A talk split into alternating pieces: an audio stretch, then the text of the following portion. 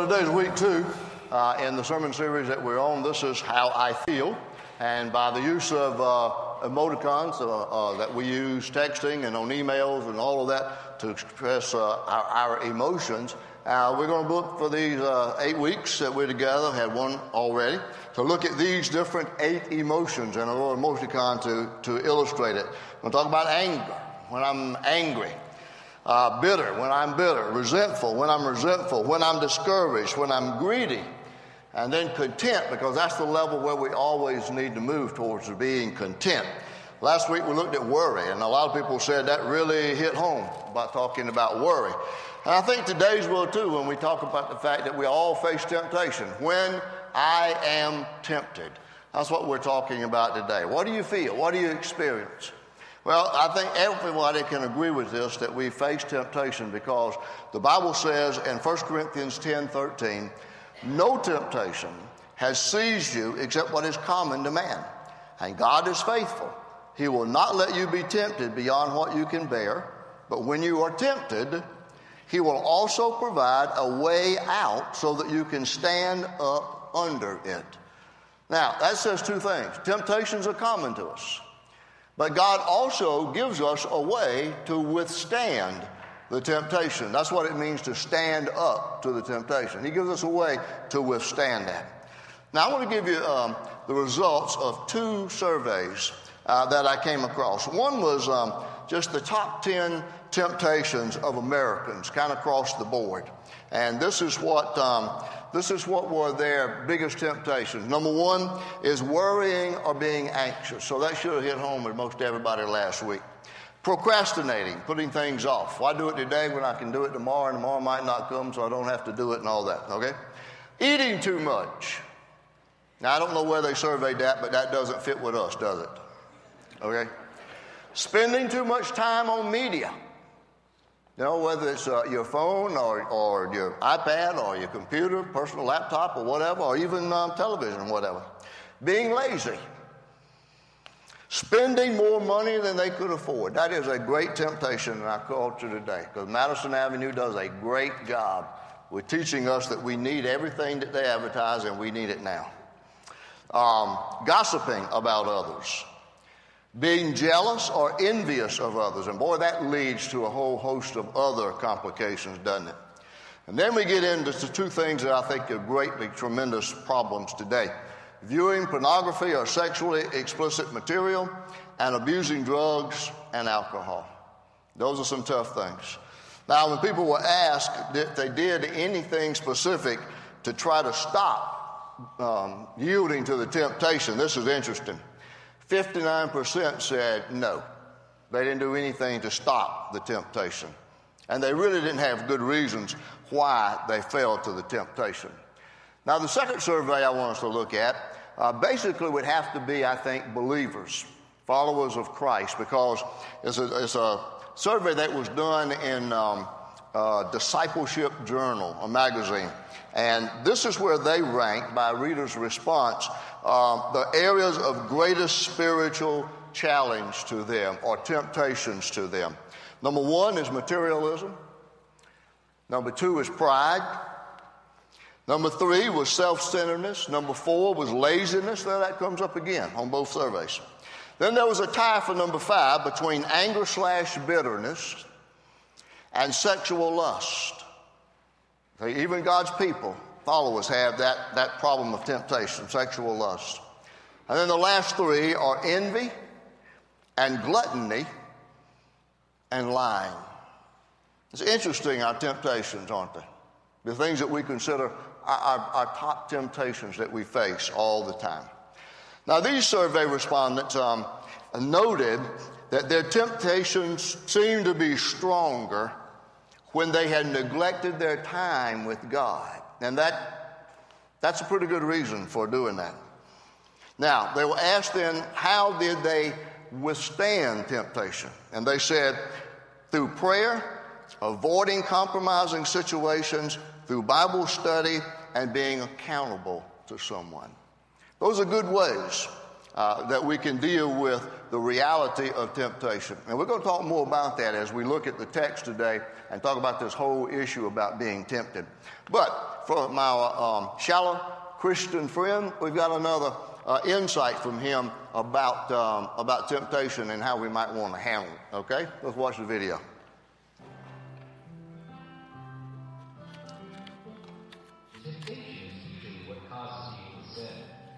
Temptation comes in many forms and tries to get us to do the things we shouldn't. Temptation can make us believe things that we know aren't true. It can make dangerous things seem safe and evil things seem okay. Temptation is the strongest tool Satan has. We must fight temptation at all times. One way that I've found to fight temptation is to give in to it. if you give in to temptation, it totally goes away.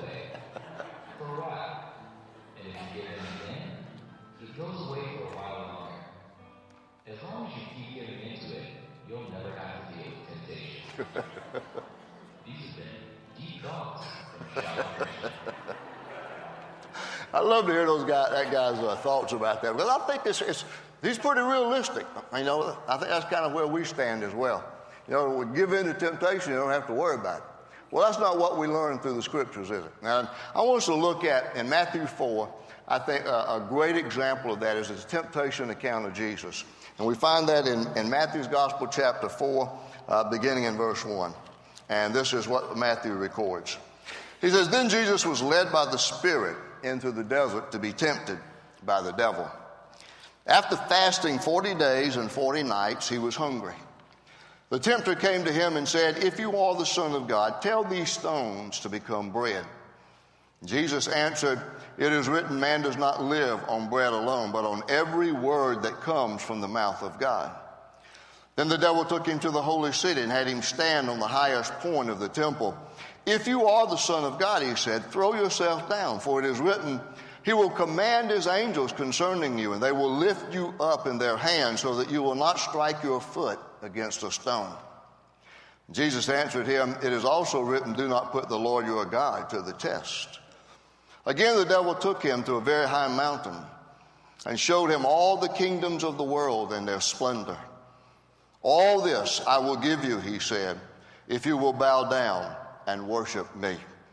And Jesus said to him, Away from me, Satan, for it is written, Worship the Lord your God and serve him only.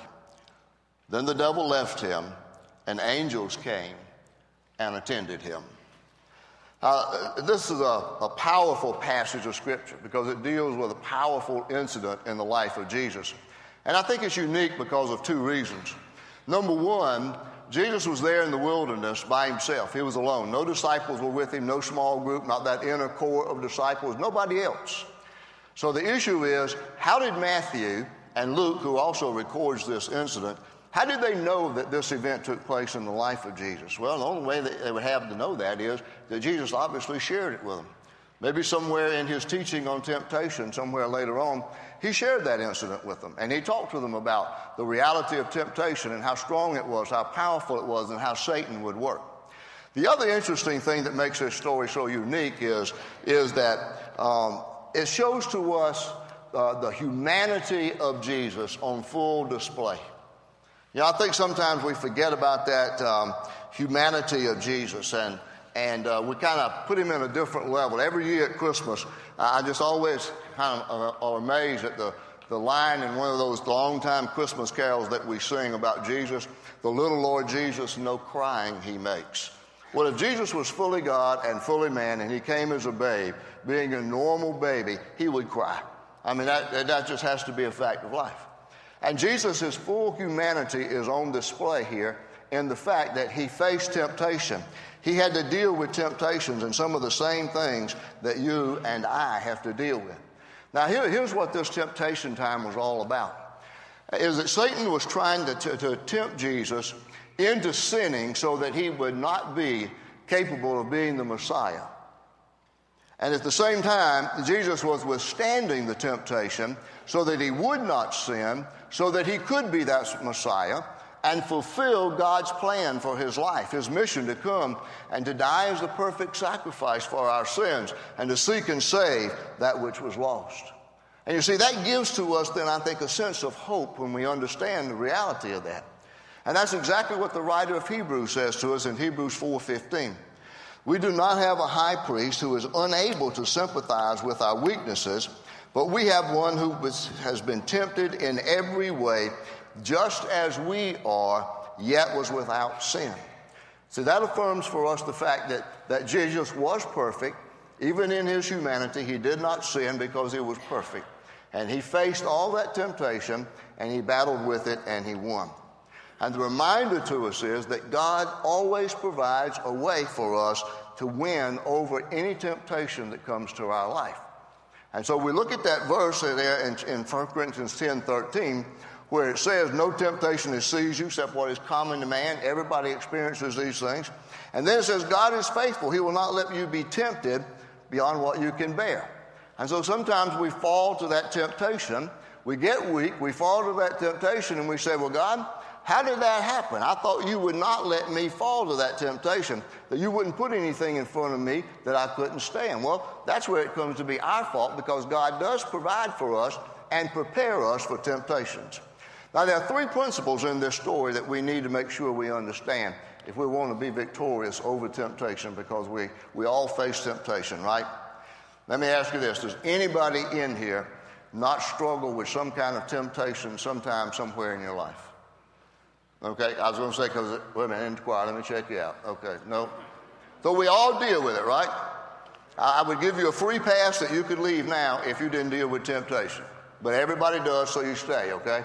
We're going to deal with them. Three principles out of this story. Number one, expect temptation to be a part of life. If you haven't come to that sobering reality now, you need to, right now. Expect temptation to be a part of your life. It, temptation will pop up in some of the places you never thought that they would show up. And it's a part of life for everybody. Look at what it says about Jesus in verse 1. Jesus was led by the Spirit into the desert to be tempted by the devil. Jesus was perfectly in the will of God, going into the desert. And there he was going to have that alone time, spiritual time, and, and and focus on his relationship with God and the ministry that was before him. But it came to him in that time when he was inside the will of God. And, and I want us to understand the fact that it, it was Satan who tempted Jesus and not God. God will test us, but he will not tempt us. In fact, the Bible says that very clearly in the letter of James. James in chapter 1, verses 13 through 15 says, When tempted, then you and I face temptation, no one should say, God has tempted me. For God cannot be tempted by evil, nor does he tempt anyone. But each person is tempted when they are dragged away by their own evil desire and enticed. Then, after desire has conceived, it gives birth to sin, and sin, when it is full grown, gives birth to death. See, God does not tempt us, but He provides for us the power over temptation. Now, I want you to notice something else about this temptation of Jesus. It came as temptation will often come to us, and that is after a great spiritual victory. Jesus had just been baptized, been announced as, as the Lamb of God who would take away the sins of the world. The voice of God spoke and said, This is my beloved Son in whom I am well pleased. And then Jesus went into the wilderness and immediately he faced that time of temptation. He went from that wonderful high spiritual note to where he was facing temptation. And we have to face the reality that's oftentimes the way that Satan works with us. When we reach a spiritual victory over something and we turn around to go on with life, and boom, Satan just hits us with another temptation right there. Sometimes it works in your life and the life of the church this way. You know, you, you accept a, a position of, of uh, say, leading, uh, leading in, in, praise worship here. And, or you accept a position as being a teacher. A great, great, powerful uh, place of responsibility to be somebody's Bible teacher in a class, no matter what age it is. Or you accept responsibility to be a deacon. And you know, you're thanking God for that opportunity and those privileges to serve Him, and then whammo, the next thing you know, there's Satan. And he's tempting you, and he's going to try to destroy you because that's what he always does. He wants to deceive and he wants to destroy you. God wants to build you up. But Satan is always going to want to deceive you and to destroy you. And you see, one of the reasons that we're so susceptible to temptation after a great spiritual victory is we're human. And oftentimes what happens is, is when we have a great victory, then pride comes in. Pride will come in. And the Bible says that's dangerous because Proverbs says in Proverbs 16, 18, pride goes before destruction and a haughty spirit before a fall. So temptation will come when we've reached a spiritual high and a great victory. Here's another thing about temptations they will come to us and hit us where we are vulnerable. Normally, not where we are weak, though sometimes pride can get in the way of that, but usually where, where we are weak. And the first thing that Satan did to Jesus was he hit him where he was weak. He'd been out there 40 days. He had to be famished. He knew that Jesus was hungry. And Satan said, Turn these stones into bread, because those stones might have looked like a loaf of bread out there. He hit him where he was weak. He knew he was vulnerable at that point. So temptation usually doesn't hit us where we're strongest, but where we're weakest, because that's where we're most likely to succumb to the temptation, is where we're weak. Now, that doesn't mean we have to throw in the towel, and like our shallow Christian friend said, just give in to temptation and it'll go away. But the reality is, temptation happens to everyone. It's a part of life, and we need to be ready uh, to deal with it, knowing that it's going to come at some point in our life. Now, that leads us to the second principle, and that is this we need to understand the process of temptation. See, God does not tempt us, but Satan does. God will test us Satan always tempts us. And I think this uh, uh, incident in the life of Jesus is a classic example of the contrasting differences between God and Satan. See, God always wants to develop us. That's why sometimes we face tests. Satan always wants to deceive us and to destroy us. And one of the things he uses to do that is temptation. He will use that to deceive us. Now, I want you to look at the three temptations, how crafty Satan was when he tempted Jesus, because I think we can apply these same three principles to our own life about these temptations. First of all, Satan tempts us to have something we're not meant to have. The devil said to him, If you are the Son of God, tell this stone to become bread. And Jesus answered, It is written, Man does not live on bread alone. Now, was there anything wrong with food? No. Our problem with it is we usually take it too much in abundance. And the, and the issue of food at that point was Jesus was there to fast and focus on his relationship with God, and he wasn't supposed to have the food at that time. In the appropriate time, yes, but not then. And here's how we relate that to our life. Sometimes we want things and we get things that we're not supposed to have. How does that work? Well, we want a bigger house. We want a, we want a, a new car. We want a boat. You know, we want a motorcycle. Uh, we want a, a, second house or a third house, one at the mountains, one at the beach. Nothing wrong with those things if God provides that and that's in His will for your life. But what often happens is, number one, it takes time away from God. To enjoy those toys you have and the extra things in your life, it's going to take time away from God. You got a house at the beach, you got a house at the mountains, you got a house on the lake or wherever it is, you got to be there to enjoy it. And when most of you do that, it's going to be on weekends. It takes away from God. And then one of the other things is to avoid those things, unless you really are budgeting well and really are blessed financially, it might lead you to give less to God. That might be why only a, a, certain percent of people in the life of this church are known as tithers. And, and a lot of people don't tithe and a lot of people don't give. I think it's because you haven't handled debt and handled that issue of buying well. And so some, sometimes Satan says, you know, have this, it's good. You know, what's, what's wrong with this? Well, that's the temptation to have something that we're not meant to have.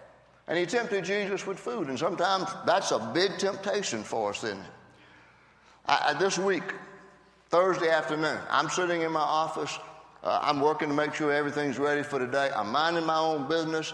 You know, I thought I was fully prepared for the day.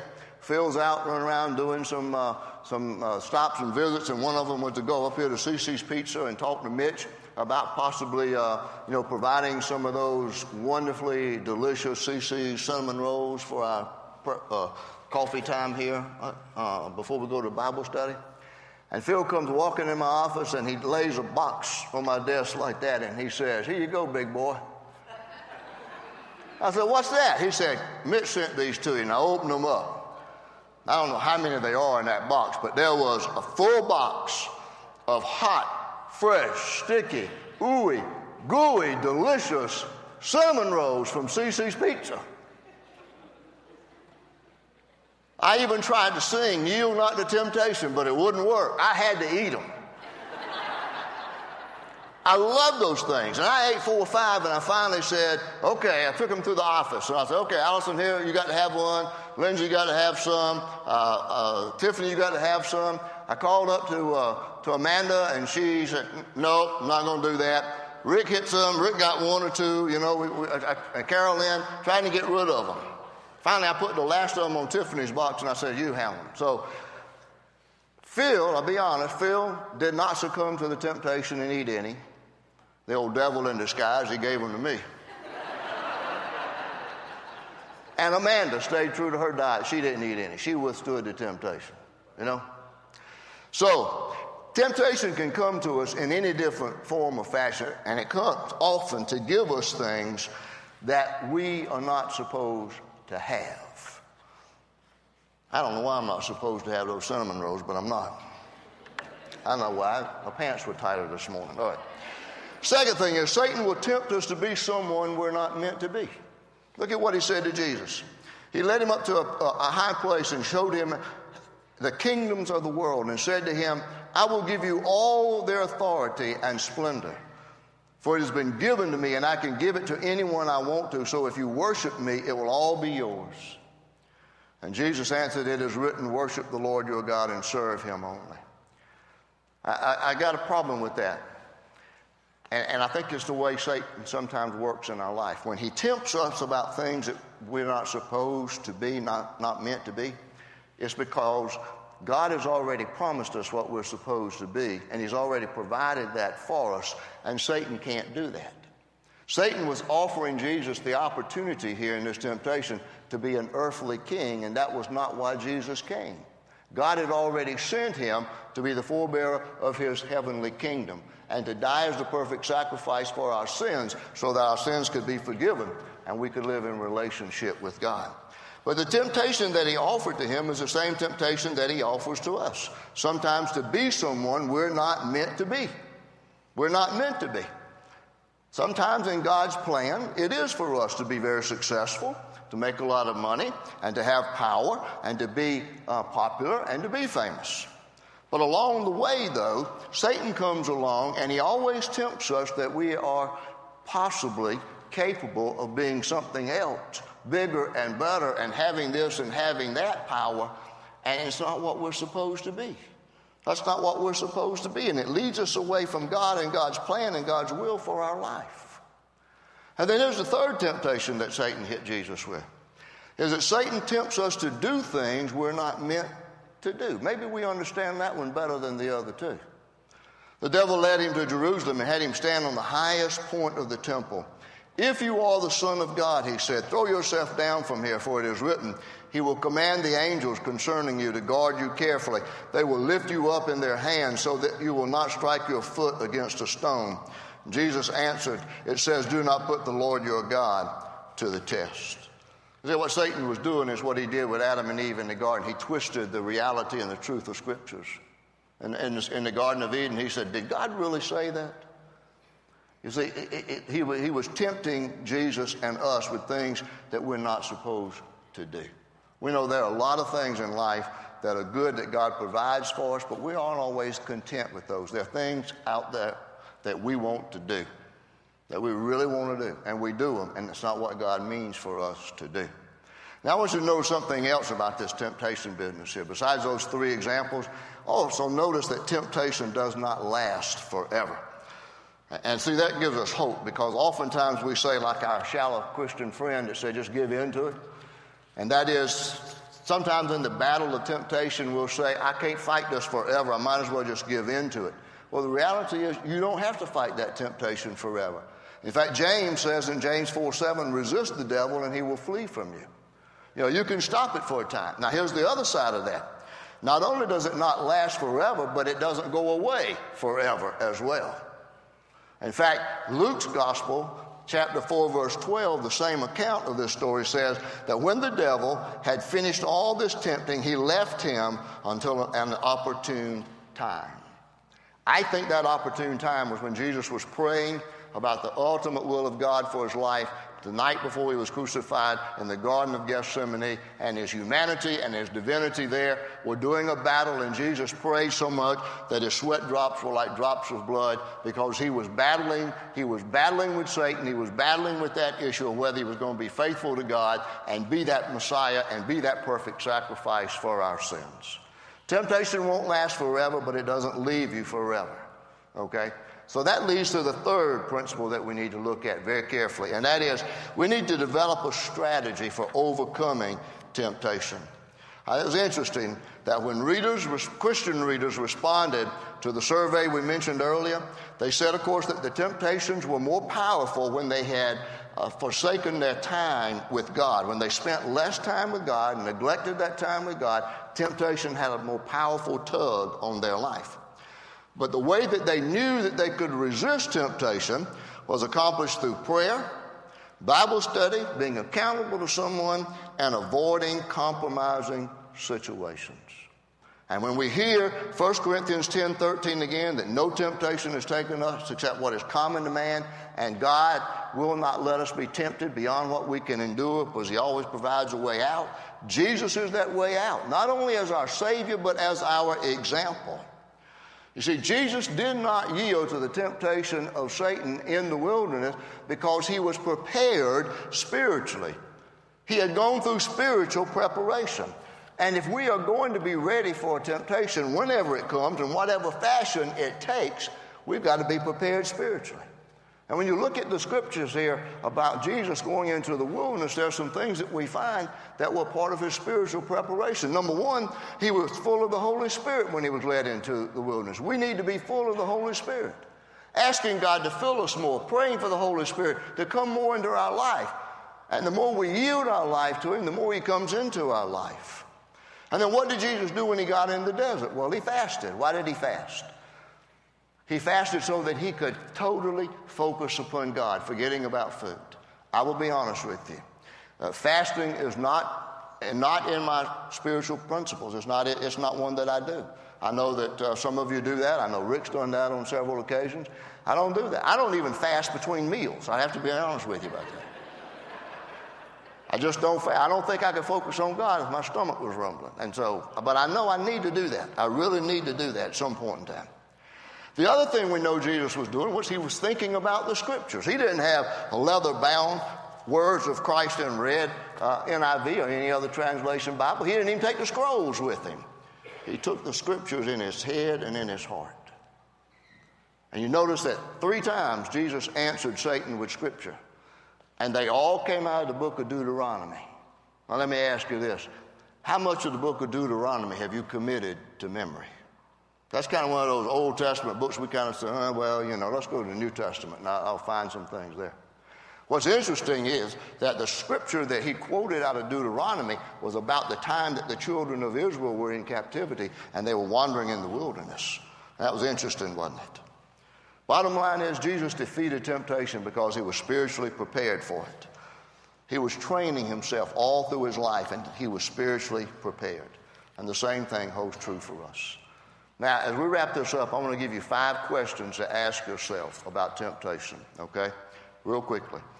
Number one, need to ask this question always When am I most tempted?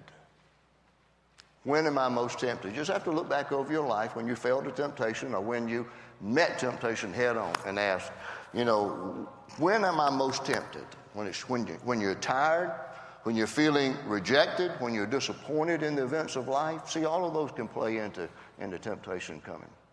Secondly, you need to ask this question Where am I most tempted? Where am I most tempted?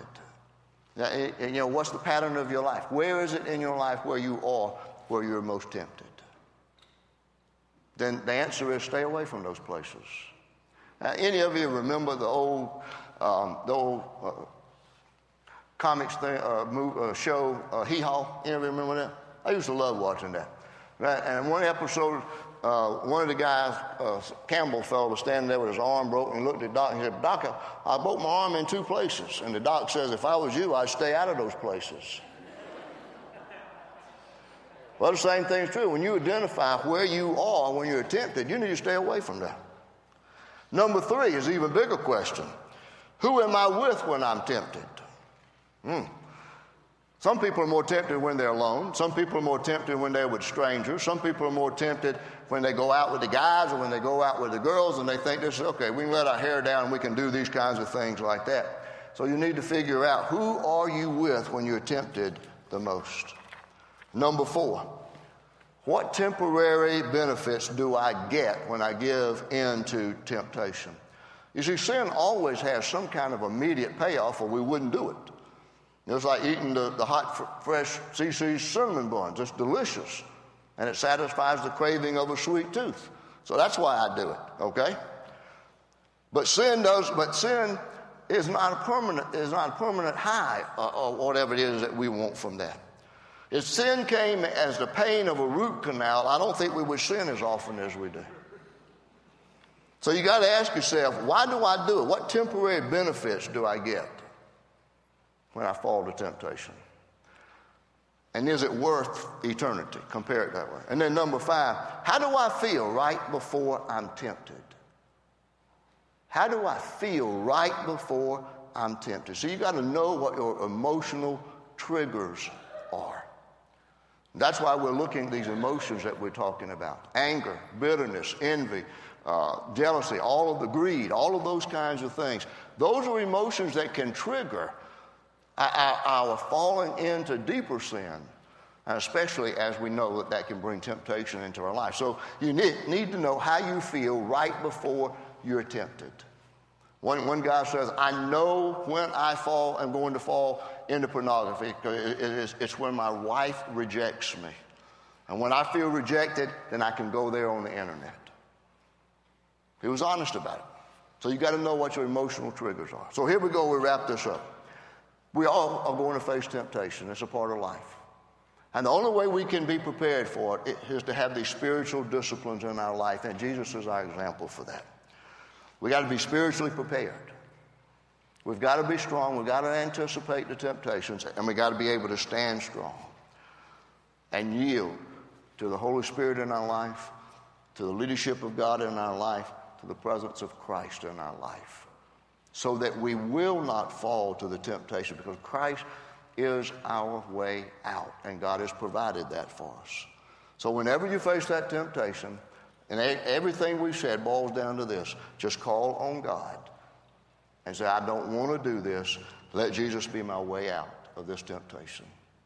Okay? Let's pray. Father, uh, we thank you today uh, for the example that our Lord and Savior Jesus Christ gives to us in handling uh, the great issue of temptation. Thank you that He did not fall to the temptation of Satan and He could be that perfect sacrifice for our sin. Help us as we go through the normal flow of life and deal with the reality of temptation uh, that we too could withstand the temptation and all the wicked ways of Satan as he would seek to deceive us and to destroy us, and that we can remain true to you as we depend upon Christ as our Savior uh, and that we follow His example. And Father, I pray that uh, Christ will be present through the power of the Holy Spirit today and lead people to make decisions for your honor and for your glory. And I pray it in Christ's name. Amen.